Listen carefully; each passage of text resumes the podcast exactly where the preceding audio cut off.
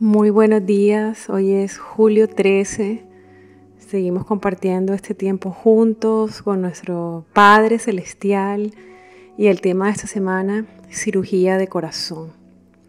Quiero aprovechar para felicitar a todos aquellos que están orando cada día, que están leyendo la palabra cada día, que están cumpliendo con los retos que Dios coloca delante de, de cada uno porque eso es un síntoma maravilloso de una persona que realmente quiere cambiar, que realmente quiere ser transformada, que está cansada de, la religión y de más y más información y están listos entonces para un cambio, para que realmente Dios entre a sus vidas, a sus corazones y los transforme.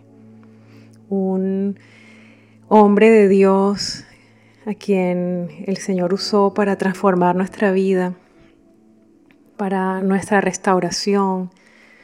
Un día me enseñó una frase increíble y él fue eh, Mickey Evans y él dijo, se supone que el resultado de la conversión es una vida transformada. Y eso me, me impactó mucho y me confrontó. Así que los felicito porque están dejando que la palabra de Dios les transforme. Vamos a leer Salmos 147, 3. Él sana a los de corazón quebrantado y les venda las heridas. Perlas. Cuando tenemos una herida y nos duele mucho, hacemos lo que sea por parar la angustia de ese dolor, que algunas veces es leve pero otras es realmente insoportable, al punto que parece que nos vamos a desmayar o a morir físicamente.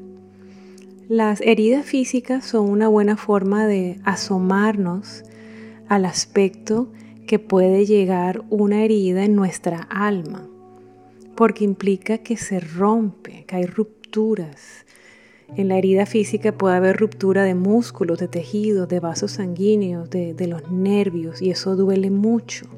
Igual ocurre con las heridas en nuestra alma. Cuando somos pequeños y nos rechazan, nos maltratan, nos abandonan, no cumplen promesas, nos ignoran, se hacen en el alma muchas heridas de diferentes tamaños, dimensiones, profundidades y sobre ellas tenemos que construir nuestra vida. Y eso duele y mucho, porque esa vida será tan débil y dolorosa como nuestra alma rota.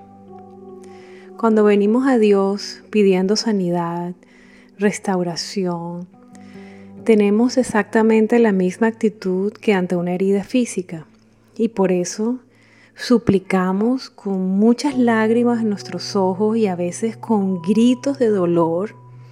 Yo he gritado de dolor y, tal vez muchos de los que están escuchándome han gritado de dolor en el alma.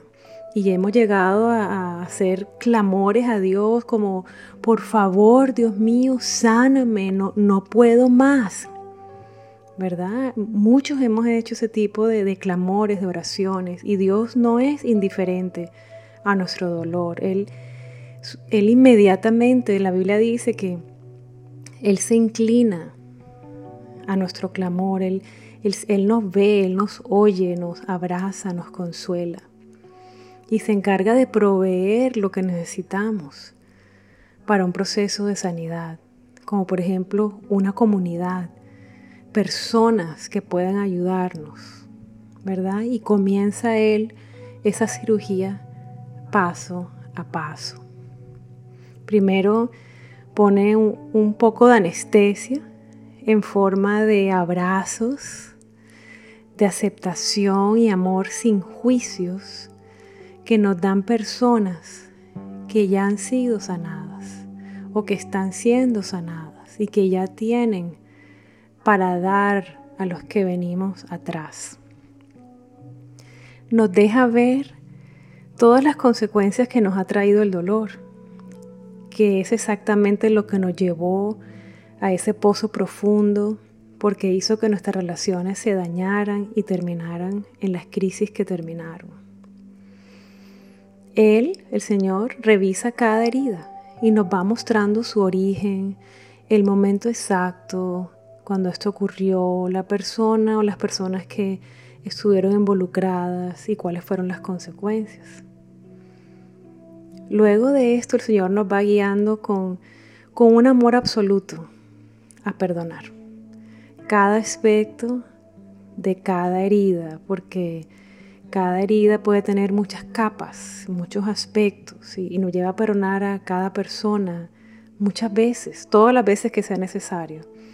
Y el Señor está con nosotros, Él, nos acompaña en este proceso de abrazar nuestro dolor o abrazar el cactus, como decimos en Canaán, abrazar el dolor.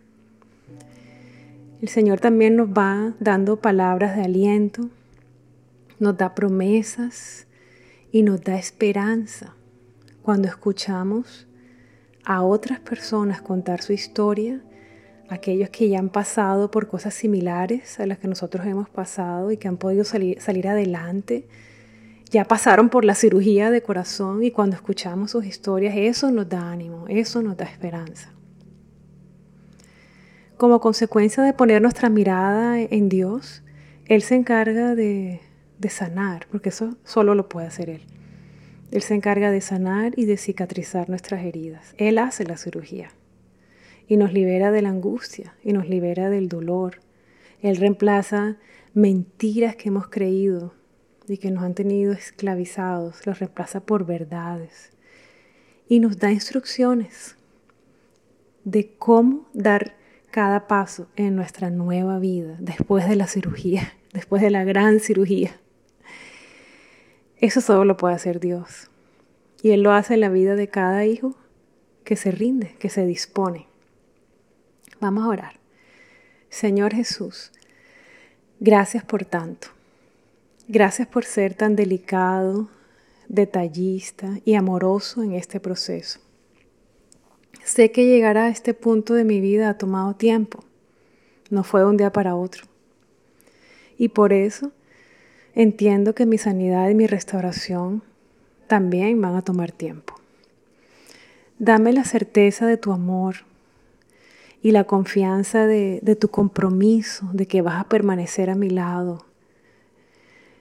Sé tú mi paciencia y ayúdame a que pueda vivir este proceso un día a la vez, sin angustiarme, porque no vea resultados inmediatos. Ayúdame, Señor. Dame un espíritu apacible, enseñable y moldeable. Hoy acepto tu sanidad profunda. Acepto que hagas una cirugía en mi corazón que hagas lo que solo tú puedes hacer. Hoy acepto y me comprometo con mi proceso a hacer mi parte y a permitirte a ti hacer tu parte.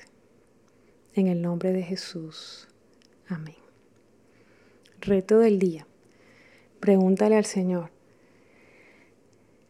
Señor, ¿en qué etapa estoy en mi sanidad?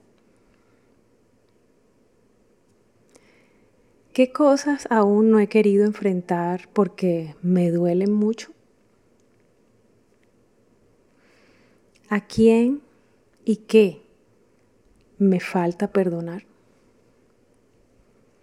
Escucha lo que el Señor te dice, escribe su respuesta y disponte a disfrutar un día de bendición, de paz, mientras el Señor te guía y te sigue sanando.